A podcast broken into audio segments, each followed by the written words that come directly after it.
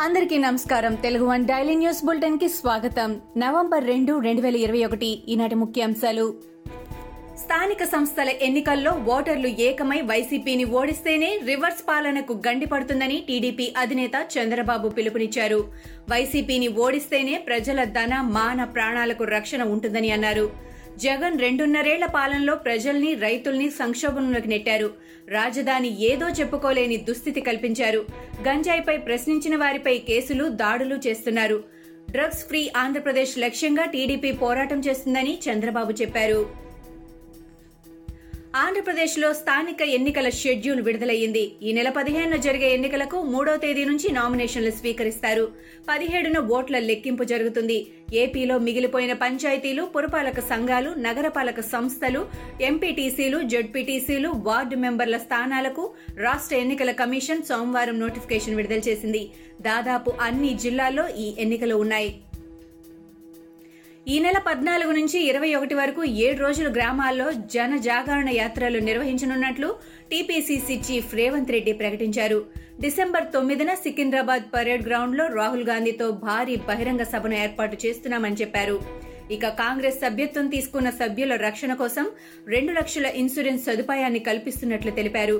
చిల్లర రాజకీయ పార్టీలు కాంగ్రెస్కు పోటీనే కాదంటూ పరోక్షంగా షర్మిల పార్టీని విమర్శించారు. ఇతర పార్టీల నాయకత్వంలో సగం బ్రోకర్లు సగం లోఫర్లు ఉన్నారని వ్యాఖ్యానించారు. కాంగ్రెస్ ఎమ్మెల్యేలు టీఆర్ఎస్కు అమ్ముడుపోయారని కాంగ్రెస్ పార్టీకి ఓటు వేస్తే టీఆర్ఎస్కు వేసినట్టేనని వైఎస్ఆర్టీసీ అధినేత్రి షర్మిల అన్నారు. రాష్ట్రంలో అర్హులైన ప్రతి ఒక్కరికి పెన్షన్ ఇవ్వాలని డిమాండ్ చేశారు. నిరుద్యోగులు ఆత్మహత్యలు చేసుకుంటున్నా సీఎం కేసీఆర్లో చలనం లేదని మండిపడ్డారు. రాజన్న బిడ్డగా తెలంగాణ ప్రజలకు సేవ చేయడం తన హక్కు కాదా అని షర్మిల ప్రశ్నించారు. స్టీల్ ప్లాంట్ విషయంలో పవన్ కళ్యాణ్ ఇన్నాళ్ళు గుడ్డిగాడిద పళ్ళు తోమాడా అని మంత్రి అప్పలరాజు విమర్శించారు. ప్రైవేటీకరణ నిర్ణయం తీసుకున్న బీజేపీని ఎందుకు ఒక్క మాట అనరని ఆయన ప్రశ్నించారు. ఉక్కు ప్రైవేటీకరణ నిర్ణయం తీసుకున్న బీజేపీకి బద్వేల్ తిరుపతి ఎన్నికల్లో పవన్ ఎలా మద్దతిచ్చారని అన్నారు. పవన్ విమర్శలు ఆయన రాజకీయ అజ్ఞానానికి నిదర్శనమన్నారు మంత్రి అప్పలరాజు. రాజధాని రైతుల పాదయాత్ర మొదటి రోజు ముగిసింది. తాడికొండ సాయిబాబా గుడి దగ్గర తొలి రోజు పాదయాత్రకు విరామం ఇచ్చారు తొలి రోజు పద్నాలుగు పాయింట్ ఐదు కిలోమీటర్లు మహా పాదయాత్ర కొనసాగింది. అమరావతి పోరులో భాగంగా న్యాయస్థానం టు దేవస్థానం వరకు జరిగే అమరావతి రైతుల మహా పాదయాత్ర సోమవారం నుంచి ప్రారంభించారు. వైసీపీ మినహా మిగతా రాజకీయ పార్టీలు ప్రజా సంఘాలు రాజధాని రైతుల మహాపాదయాత్రకు మద్దతు తెలిపాయి. రైతులు చేపట్టిన మహాపాదయాత్రకు టీడీపీ అధినేత చంద్రబాబు నాయుడు సంఘీభావం తెలిపారు. ఇది పాదయాత్ర కాదని రాష్ట్ర పరిరక్షణ కోసం చేస్తున్న యాత్ర అని అన్నారు. రాష్ట్ర భవిష్యత్ కోసం భూములను త్యాగం చేసిన పొడమి తల్లి వారసులు చేస్తున్న ఉద్యమమని తెలిపారు.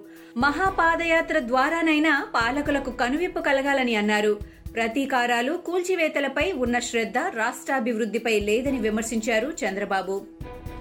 తెలంగాణ రాష్ట్రాన్ని ప్రపంచ విత్తన భాండాగారంగా ఐక్యరాజ్య సమితి అంతర్జాతీయ ఆహార సంస్థ గుర్తించినట్టు వ్యవసాయ శాఖ మంత్రి సింగిరెడ్డి నిరంజన్ రెడ్డి తెలిపారు. వ్యవసాయ విత్తన రంగ అభివృద్ధే లక్ష్యంగా నవంబర్ నాలుగు ఐదు తేదీలలో ఇటలీలోని రోమ్ నగరంలో విత్తన పరిశ్రమల సమగ్ర అభివృద్ధిపై నిర్వహించే అంతర్జాతీయ విత్తన సదస్సుకు తెలంగాణ రాష్ట్రానికి ఆహ్వానం అందినట్టు మంత్రి ఒక ప్రకటన విడుదల చేశారు. సర్దార్ వల్లభాయ్ పటేల్కు బీజేపీకి సంబంధం ఏంటి అని సిపిఐ రాష్ట్ర కార్యదర్శి చాడా వెంకటరెడ్డి ప్రశ్నించారు. కేంద్ర మంత్రి కిషన్ రెడ్డి చరిత్రను వక్రీకరిస్తున్నారని తప్పుబట్టారు. వల్లభాయ్ పటేల్ తోనే తెలంగాణ విమోచనం అయిందన్న కిషన్ రెడ్డి వ్యాఖ్యలను ఖండిస్తున్నానని చెప్పారు. కమ్యూనిస్టుల సాయుధ పోరాటం వల్లనే నిజాం తలొగ్గాడని గ్లోబల్స్ ప్రచారాన్ని ఆపి బీజేపీ నేతలు ప్రజలకు క్షమాపణ చెప్పాలని చాడా వెంకటరెడ్డి డిమాండ్ చేశారు. విశాఖలో నార్కోటిక్ ట్రాఫికింగ్ పై ఇంటర్ స్టేట్ కోఆర్డినేటర్ సమావేశం జరిగింది. ఈ మీటింగ్కి ఏపీ డీజీపీ గౌతమ్ సవాంగ్ తెలంగాణ ఒడిశా ఛత్తీస్గఢ్ కర్ణాటక చెందిన పలు రాష్ట్రాల పోలీసు ఉన్నతాధికారులు హాజరయ్యారు.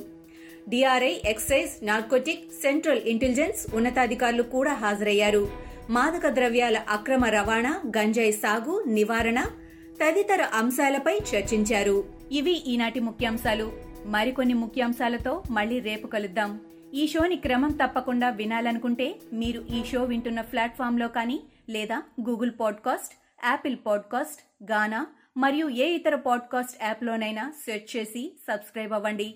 కొత్త ఎపిసోడ్ వచ్చినప్పుడు మీకు అప్డేట్ వస్తుంది. అంతవరకు సెలవు. నమస్కారం.